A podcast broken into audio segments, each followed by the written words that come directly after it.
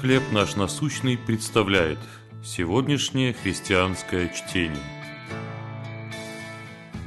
Предупреждающий сигнал. Книга Притч, 15 глава, 1 стих.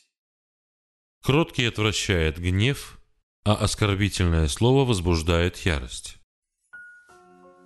Вы встречали гремучую змею?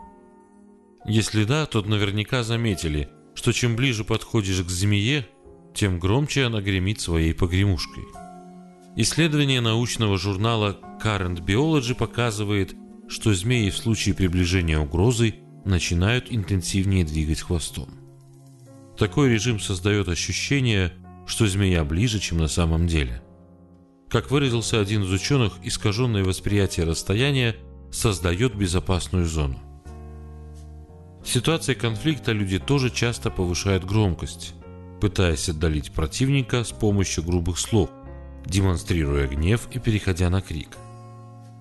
Автор книги «Притч» на такой случай дает мудрый совет. Кроткий ответ отвращает гнев, а оскорбительное слово возбуждает ярость.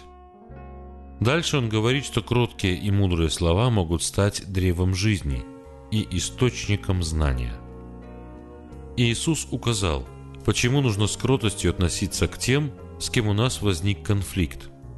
Проявляя любовь, мы показываем, что являемся Божьими детьми, а стремясь к миру, мы их приобретаем. Вместо того, чтобы повышать голос или прибегать к оскорбительным словам, лучше проявить вежливость, мудрость и любовь. А Бог поможет нам в этом своим духом. Почему нам трудно быть кроткими и добрыми в конфликтных ситуациях? Как Святой Дух может помочь вам следить за своими словами и поступками? Небесный Отец, помоги мне в духе любви решать спорные вопросы с теми, с кем я не согласен. Чтение на сегодня предоставлено служением «Хлеб наш насущный».